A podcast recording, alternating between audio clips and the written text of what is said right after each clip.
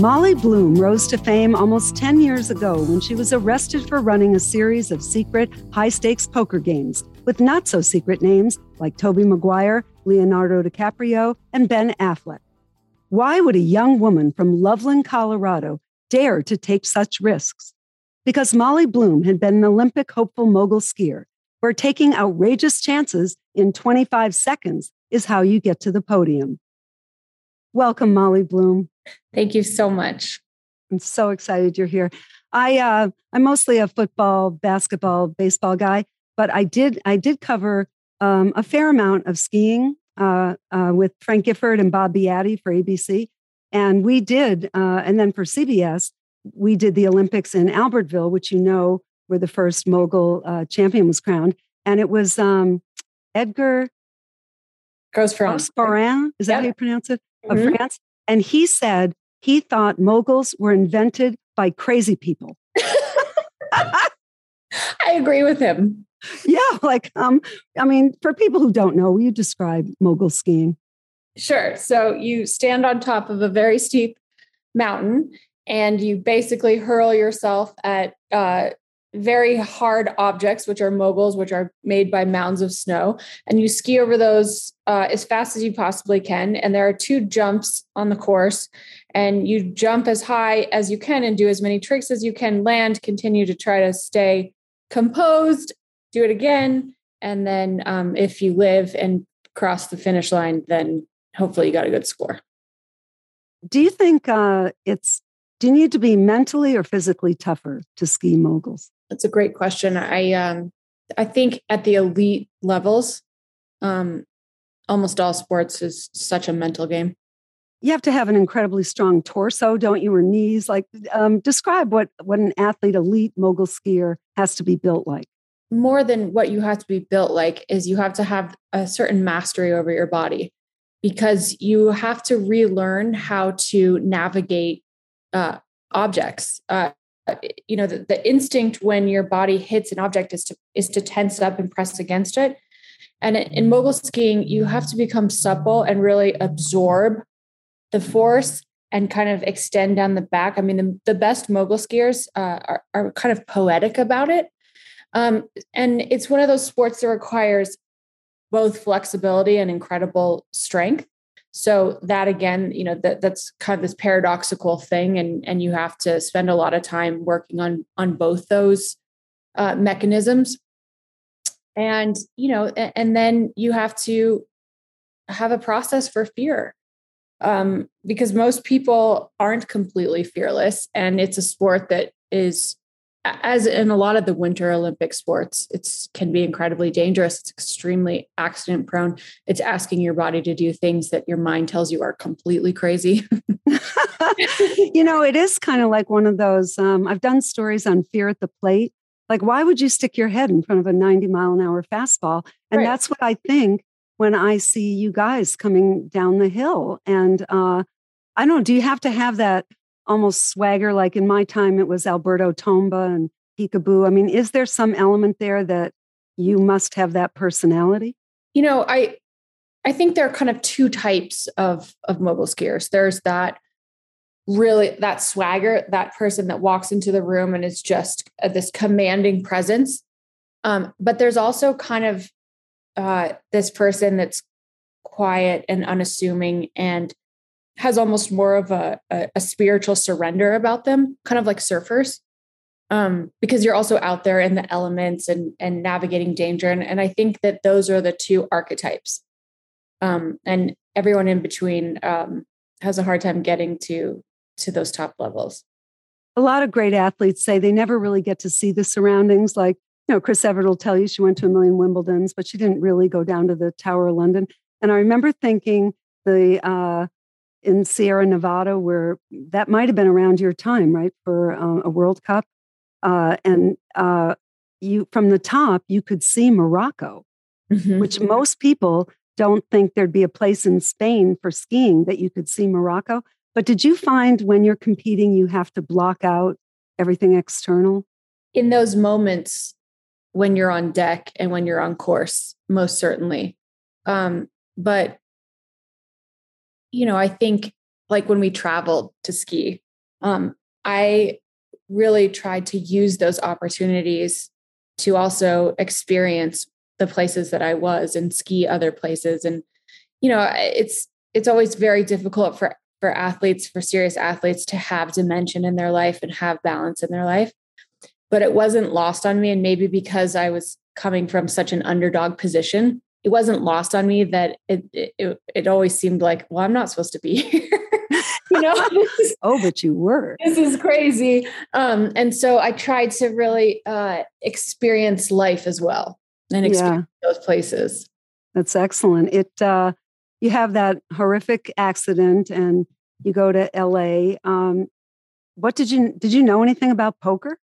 No, I always tell people that when my boss told me I was going to be essentially a waitress at the game, I went home and I Googled like what kind of music poker players like to listen to and what do they eat, you know, because I was trying to understand what this world was that I was walking into. And then I made this super embarrassing playlist with songs like The Gambler on it.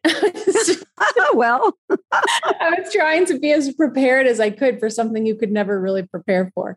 And I walked in and there were all these, you know, not only A-list actors like Ben Affleck and Leonardo DiCaprio, but the head of one of the biggest investment banks and a politician who everyone knows this person's name, and someone who had just taken their tech company public. And, you know, it was just this incredible environment in which these people that you see on CNBC or you see it on during the Oscars, or from all different walks of life that were essentially at the top of their game, all congregating in this room in which they felt very comfortable speaking freely. And it was thrilling for, you know, I was. Yeah. All bold-faced names sitting at one table. What kind of music do they like? You know, I think that their taste is varied, but I think at a poker table, they kind of liked my playlist. Which included? Like, you know, The Gambler and Night Moves and all these like very cliche. Oh yeah. Okay. So you did keep that. And then I upgraded it to like Frank Sinatra, you know? Yes. Yeah. Is it something where, I mean, I'm sure it varies among the men, and the women, but is it where they can't really focus on the music or the food or the alcohol, or it all combines to make a better experience for them? It all combines to make a better experience for them. You know, what I was trying to create in those rooms was, first of all, the fantasy, you know, to walk in and so these people could feel like they were at, you know, they were James Bond for a night. But also the flow state, where you could feel like you could play forever and there's no frustration. And so when you're trying to achieve the flow state in that context, you really think about the five senses.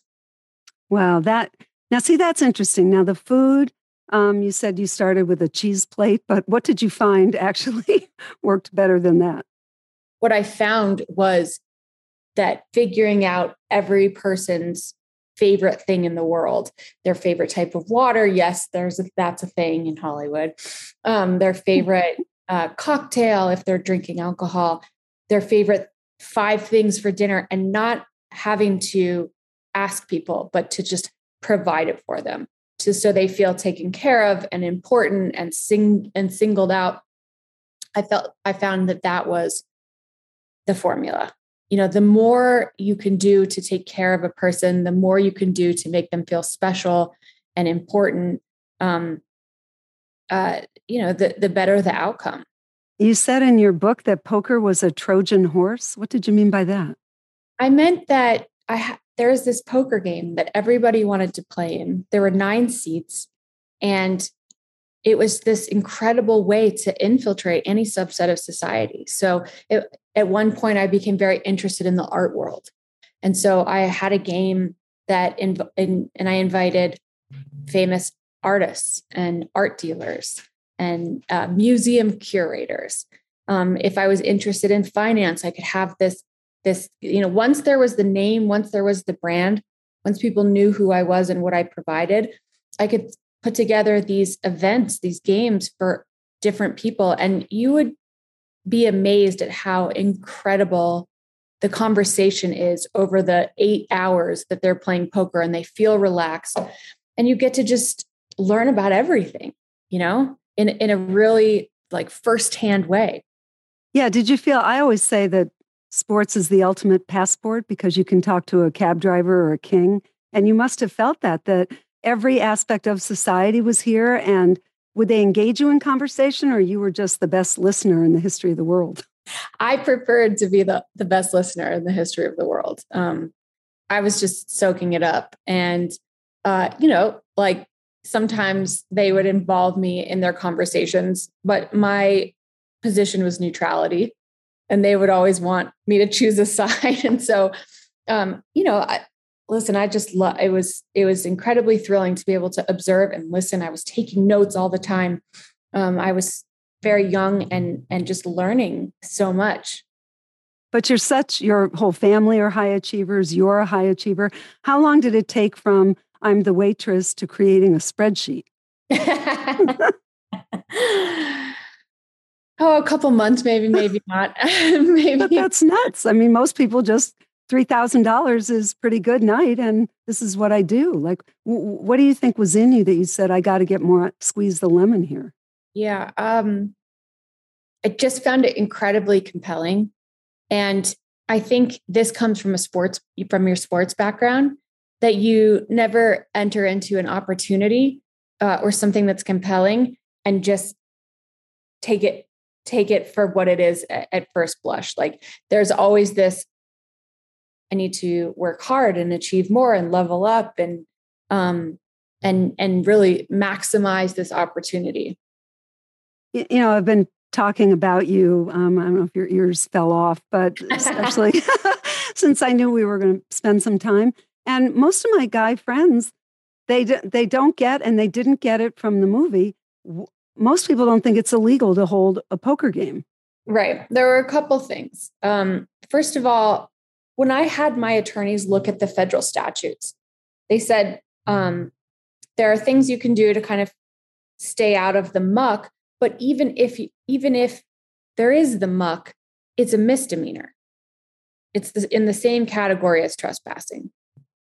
But why is it illegal to hold a poker game? So it's not illegal to hold a poker game. It's illegal to profit from holding a poker game. And up until the point that I was indicted, nobody included poker in this specific gambling charge because of the language. The language said games of chance. And you can make a very strong and very compelling argument that poker is a game of skill.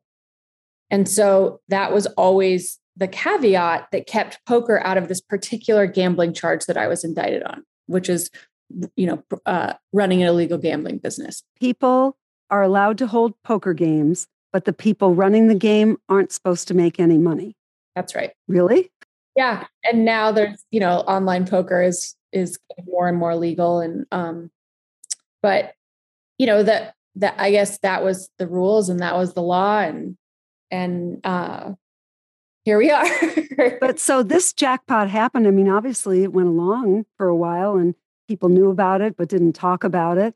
And then what were the exact circumstances that all of a sudden an FBI breaks into your apartment? So I ran these games for about 8 years. But, you know, in New York City and Miami and Los Angeles. And for about 7.5 years, I did it legally. And in the last half a year, I started taking a rake, which means taking a percentage of each pot. And the games had gotten so immense by that time. I mean, you know, I had a game that someone lost $100 million. And oh, wait, stop there. Stop there. I had a game. I couldn't have heard you correctly. Yes, you did. Unfortunately, Leslie. Yeah. Somebody of not his name, but of a Bezos wealth had $100 million to lose, or didn't have it to lose. Well, this person is definitely a billionaire. But I think $100 million loss at a poker game, I don't care how much money you have, I think it suggests pretty extreme dysfunction. Give me the circumstances. So He loses, and then what? It's a point of pride? Yeah, absolutely. Pride, addiction, perhaps. I think becoming dysregulated. Yeah. And, you know, and then the game changed and it became a billionaire's game that still goes on today, in which people sit around and lose numbers like this. And, you know, I don't, maybe they can afford it. Maybe they can't. I still think it's so extreme that that's kind of troublesome. Is when the gentleman was losing the money, and you're basically the banker, right? At that point? Yeah, I had to cut them off well before 100 million, you know, in terms of the number that I was going to guarantee. So he had posted a number, meaning he had paid upfront because he was a new player, a number that I'd asked for. And I was willing to cover a little bit more than that. And then after that number, I said to everyone in the game, if you guys continue playing, if you continue honoring his losses, this is yours to collect and yours to guarantee. Because, you know, I was making good money, but I wasn't, nor would I take $100 million risk. Did you get stiffed sometimes whacked a couple times? Yeah, I did for sure. The biggest stiff I got was $250,000. But it didn't happen that often. And, you know, I'd like to think it was because I was good at my job, but I also know that it was because the social consequences, the business consequences for stiffing this game were dire. These were people that were doing business together. They needed to respect each other. They were peers. And so if they would have stiffed to this game, it was like social suicide. What do you think was happening to you as a person during all this? You know, it really started out with this sort of finally understanding what I was good at, where my skill set really, really was. And that was as an entrepreneur. I found out through these games that I could think fast on my feet. I could problem solve. And so for a large part of the time I was running the games, I came from a place of wanting to do the right thing, but wanting to build a really cool business and make some money. And then something changed, something shifted in me. And I started to become more about, you know, the greed and the money, and that became priority. And I sort of reshifted my core values, and things started to really fall apart. And I started to really lose myself. And start making bad decisions, and, you know, even start drinking more and really go down a very dangerous, dark path. Yeah, you don't become an Olympic hopeful by taking drugs usually or drinking. And were you saying to yourself, it's okay because look at all the money I'm making? Yeah, well, I think the justification is work hard, play hard. And that's what everyone did in that world that I was in.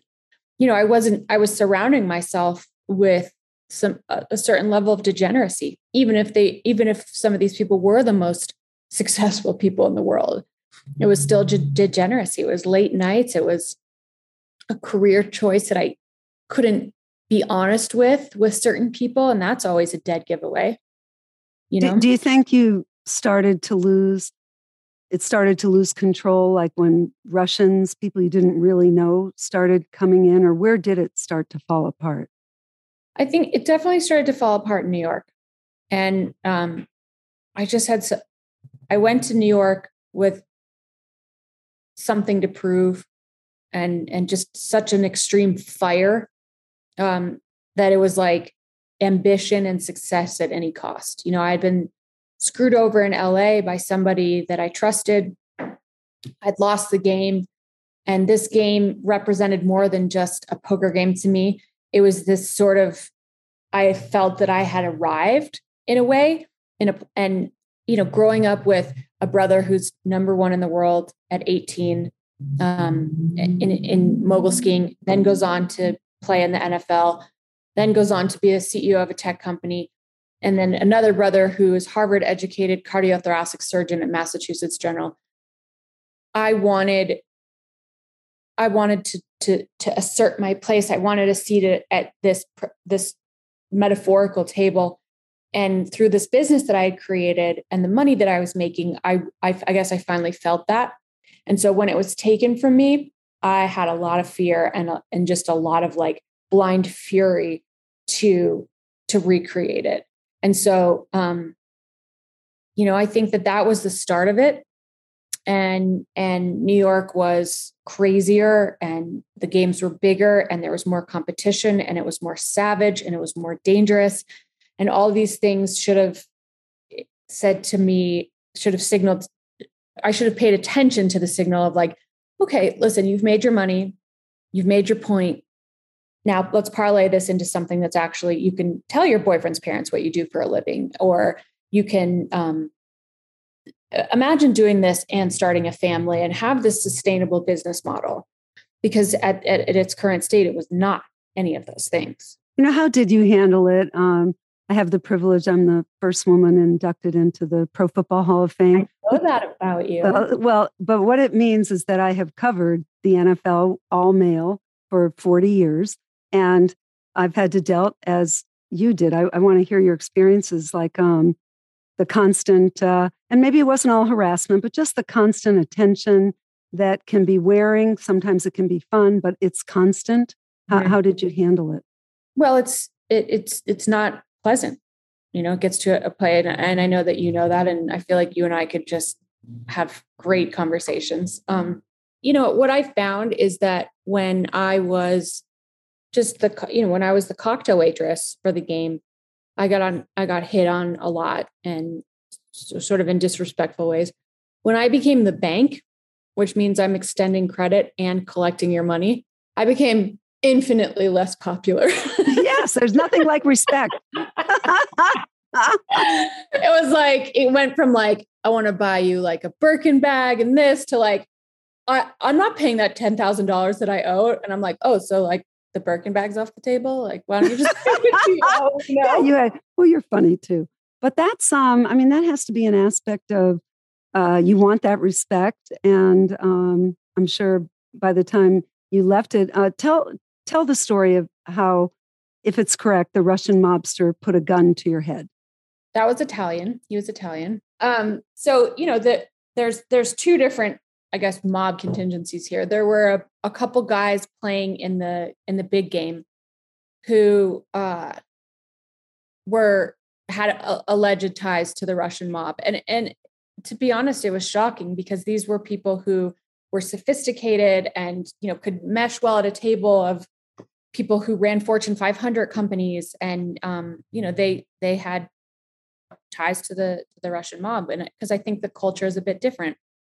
Now, the Italian piece of it was different. So these people came to me and said, if you want to continue operating your games, you need to give us a piece, and, you know, we can collect for you. And basically wanted me to go into business with them, and gave me a subtle ultimatum that by this point in my career, I thought I could sort of outwit anyone. And I was really mistaken. But that's a shakedown, right? Basically. Shakedown. Yeah.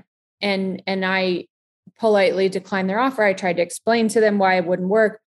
They sent someone to my house. This person put a gun in my mouth, which is just unspeakably terrifying. And beat me up like pretty badly, and took all the contents of what was in my safe, including like my grandmother's jewelry and even some photographs, and essentially said, this isn't an option. Like, this is, you know, and we know where your parents live. I mean, it was a nightmare. And then they said, if you tell anyone, we're going to find your family. So I didn't call law enforcement. I didn't tell my family. I didn't tell my good friends. I just tried to deal with it alone. And I had to stay in my apartment because my face looked like I had just been beaten up. And, you know, 3 weeks went by. I didn't hear from them, which was terrifying, but also I had no idea what I was going to say. I mean, for the first time in my life, I really did not know what my options were, how to handle this. And so I got lucky. The third week, I got the New York Times, and on the cover, it said 125 were arrested in the biggest mob-related takedown in New York City history. And I never heard from them again. You just have to let me absorb that for a second. When someone puts a gun in your mouth, are there 1,000 thoughts colliding, or you just reduce it all to what? Well, I just remember that my teeth started chattering. And I was so terrified that was going to cause the gun to go off. So I was just trying to calm my body. And it seemed to take forever. And then when I kind of got that in check, then I just went to survival. What can I offer here that will give them upside to leave, And then I was I have a ton of money in my safe. I have a ton of cash in my safe, and let me offer that, So it's just survival, It's survival in that moment. It's not often that I'm speechless, but I am. Was it portrayed pretty accurately in the movie? Yeah. Aaron did a good job and he wanted to do Aaron Sorkin, the writer. We bow. Yes, we bow for sure. When we went over this part, he said, "I'm sorry, this might be painful, but I want to get this scene right. And I don't want it to be this gratuitous movie violence scene. I want it to be as accurate as possible." And so I walked him through it many, many times. And when I saw that scene play out in the movie, it was eerily accurate. Mm-hmm. What characteristics did Ms. Chastain, how fabulous is she, right? So what? Oh my God, she is. What did you want her to get right, and what did she get right? I wrote the book, and then I tried to convince people to write it, specifically Aaron, to write the movie, because I didn't see any other way out of my circumstance that I was in, which was essentially I was 35 years old, millions of dollars in debt, a convicted felon, a social pariah. The list goes on and on. And so I really felt that the story was unique enough that it could perhaps carry me into a different place. I've loved stories since I was a little kid. And what I really wanted, so I wanted that for myself. What I wanted as a woman is I wanted there to be movies and stories told out there that allows us to be deeply flawed and human. And doesn't focus on, but then she had a baby and got married and lived happily ever after, or, and then she had this boyfriend. I wanted this story to be told in the way that it happened, which is I wanted to make something of myself. I wanted a big life. I made some bad choices. Still, I'm still a person that deserves a second chance, which I think almost everybody is. And I wanted that story to be told that way. And I thought Jessica played it with a beautiful amount of vulnerability and strength. She really, a couple things. She could have played you as a party girl, but she didn't. That at, a lot of levels, it gets taken out of your hands, but she didn't. She seems to have been very much who you are. Yes. And I think that that's important, because as women, we get stereotyped into these very one-dimensional archetypes, and we are layered, we are complex. And so I thought that Jessica played it beautifully. I thought she should have been nominated for an Oscar, but that's a political world in Hollywood.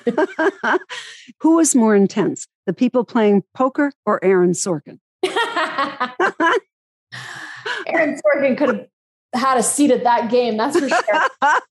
Yeah, these are intense people, particularly when there's a lot of money on the table. But Aaron was intense in a whole different way, and he's an artist, so that was just thrilling to be able to witness his process and to be at all part of it. It was an absolute, such a huge honor and so exciting and such an experience. And to hear nobody deals with the English language better than Aaron Sorkin. I mean, some meet that standard, but very few surpass it. And Wasn't it wonderful to hear his words coming out in the characters? Yes and no, because now everyone expects me to be as funny and smart as the dialogue that Aaron writes. That's true. No, there is a price to pay. Well, there is a price to pay. You seem like you have a handle on it. Did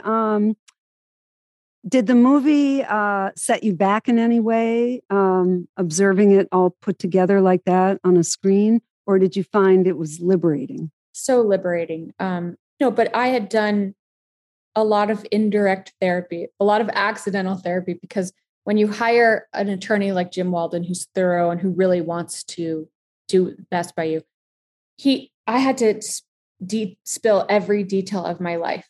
I was someone who also always harbored secrets and had all these things. And for the rest of my life, Jim Walden will be the only person that knows every single thing about what I know and who I know it about and everything. And so going over that story and the detail, and then spending the next 8 months with Aaron detailing that, by the time I got to the movie, I had probably done like 1,000 hours of like talk therapy indirectly. I sat in that movie theater in Toronto with 2,000 people, and I hadn't seen the movie. I decided to see it for the first time at the premiere. And it was, both terrifying and exciting. But I watched that movie and everyone in the audience was with me, they were laughing at the funny parts and crying at the sad parts and cheering at the parts that I felt like cheering at. And it was this really cathartic experience. Yeah. I mean, I would have to say you're rootable. Like, I found myself watching the movie. I think most people were rooting for you when just because of what you said, that you were willing to say, here I am, here are the great things, here are the mistakes, here where I was excited, here's where I was defeated. Did you feel like it was a fair sentence? To me, it seems extreme. I don't know that world, but did you feel like probation and community was fair? I knew the law. I broke it. And that's where I have to live. So I feel extremely relieved that I didn't have to go to jail. Being a convicted felon for the rest of my life, not being able to vote, having a hard time every time, I want to buy a house or lease an apartment or go to Canada. These are all inconveniences, but I focus on, look at where I am now. Look at the people that showed up for me. I could have stayed down forever, and there were incredible people that supported me. And I got lucky in a few spots, and I worked hard, and now I have a life that I pinch myself. It's given you more perspective than many people have. Plus, it takes you all over the world. Tell me about your husband. Did I don't know his name, or did he know who you were? How did that happen? No. No. We met before the movie came out, about 6 months before the movie came out. And we just met, and I didn't, I said, oh, I wrote this book and they're making a movie about it. And I think he thought it was going to be like some indie movie that no one would see, And so he went to go see a movie with his mom, and the trailer for my movie was playing. And he called me and he said, I think I just saw a trailer for the movie that's going to be about your life. That's crazy. Like, oh, yeah, the trailer came out, and he was like, Molly, you didn't tell me. I was like, I did tell you. Is his field very far away from poker games? And yeah, he's a neuroscientist. Really? He saw the trailer come on at the movie theater? Yeah. Yeah. Girl, you got to lead with that.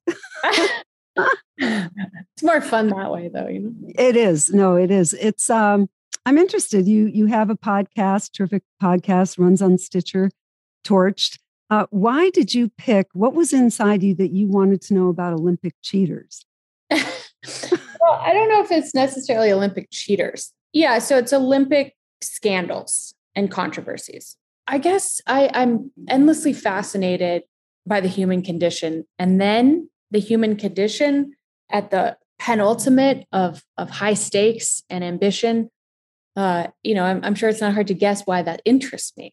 From my own experience, I know that there's so much more to the story. And that's what everything is storytelling. Like you said, everything, since the Bible, it's all right. Stories. Give me a good story.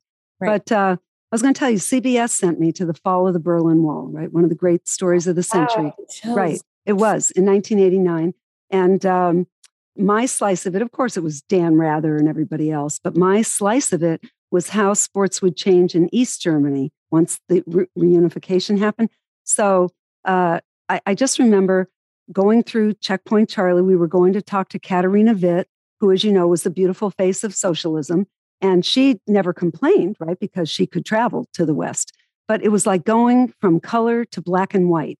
And all those athletes, the female swimmers had beards. Give me a break. It was so clearly they were doped. And you talk to our American athletes who swam against those women, and they had no chance. So it really, I think, cheating at the Olympic level. We just saw the judging. We saw whether or not the young Russian woman, maybe unbeknownst to her. So I do think, is it some level of greed at the top of the IOC, or why do we see this happening? Well, I think it depends on the specific circumstance. I think in Russia, I think it comes from all the way at the top. I think it comes right. from the government, right? For national pride. For national pride. Sometimes it's personal. We talk about this gentleman that hot-wired his sword in a fencing contest because he wanted the final accolade, to complete his medal collection. So that's most certainly greed. Greg Louganis didn't cheat, but chose to not tell anybody, including the doctor who stitched his head, that he was HIV positive. It's not hard to understand why he wouldn't want to disclose that in the 80s in this country. I think it's fascinating to look at the causes and conditions, the backstory. Who is this human being? What were their motivations? And to look at it without trying to judge everyone, but just, curiosity. Okay. That's what Now, I'd have a hard time with that. What I love about sports is that it is the great meritocracy. It doesn't matter how much money your father had or where your mother went to college, right? You hit the jumper, you sink the putt. So I think cheating is, I was outraged at what the Houston Astros did, not just because I'm a born, bred, and bled Red Sox fan, but, but I don't... cheating offends me in sports rather than it doesn't spark. I get the story of it, which is what appeals to you. But as an athlete, aren't you offended by it? Yes, most certainly. I don't think that people shouldn't have consequences. But I think it's interesting as an observer of the human condition to understand the why. Yes, 100%. Even that young Russian skater, there's such pressure put on them, as you were saying before, in Russia, that you can be young and malleable and maybe think it's wrong, but in the face of the pressure, you don't challenge it. So you're right. What'd you call it before? It was really great. The conditions and the consequences. The causes and conditions, for sure.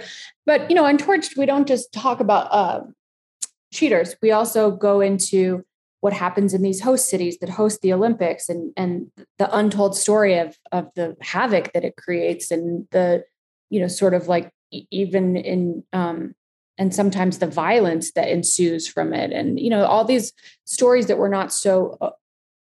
that we're not told. Like before I did this podcast, I would have thought every city wanted to host the Olympics, was vying to host the Olympics.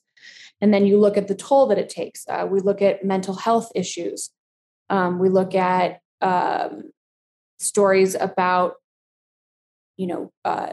Rule 50 and what it means to protest at the Olympics and what people's stance is on that. So it's, we're casting a wider net. I think if I had to do 36 episodes on cheaters, I would I'd be burned out. I guess one final question. Do you ever think, if my Olympic dreams had just worked out, I would not have experienced this? Or do you think the ride was worth the fall? I think that the exercise of trying to look at what my life would be like if I didn't make all the bad choices that I made isn't one that I necessarily find to be the thing that helps me sleep the most at night. I have these moments. I just had a baby 8 weeks ago. Congratulations. And, when my daughter was born, I had this moment of I should have chosen a more conventional path. I should have been a role model, but then it passes. And this was the life that I chose. And I have had, I've had some invaluable lessons. When you burn your life to the ground as badly as I did, then you pick back up and you're able to keep going and to recover from it. It instills in you a kind of belief in yourself that's unshakable. And I wouldn't trade that for anything. Yeah, I love that. Also, you weren't a conventional person, no matter what had happened here. True. I mean, clearly, people don't ski moguls if they're conventional people. I mean, yeah, mogul skiing is so crazy. It's so crazy. And the knees bouncing like that the whole time. I don't know. Especially when you have 11 vertebrae fused in your spine and 2 metal rods like I do. Like that was just, a very interesting sport to choose, but that's what we did. No, see, you're not conventional. I want to thank you so much, Molly. I hope this is our first of many because you're just fascinating. I am, like I said in the beginning, I'm so honored to be on your show. I am a huge fan of yours. You've had such a prolific career. And so the pleasure is all mine.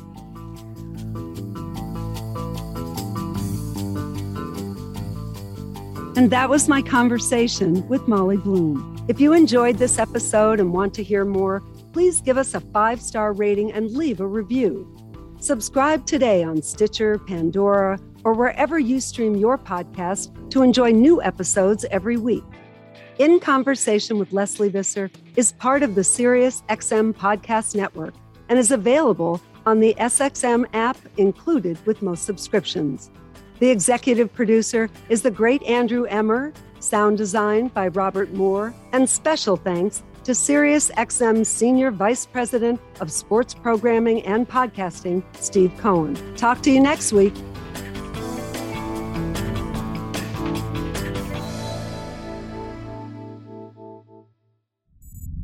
Sirius XM Podcasts.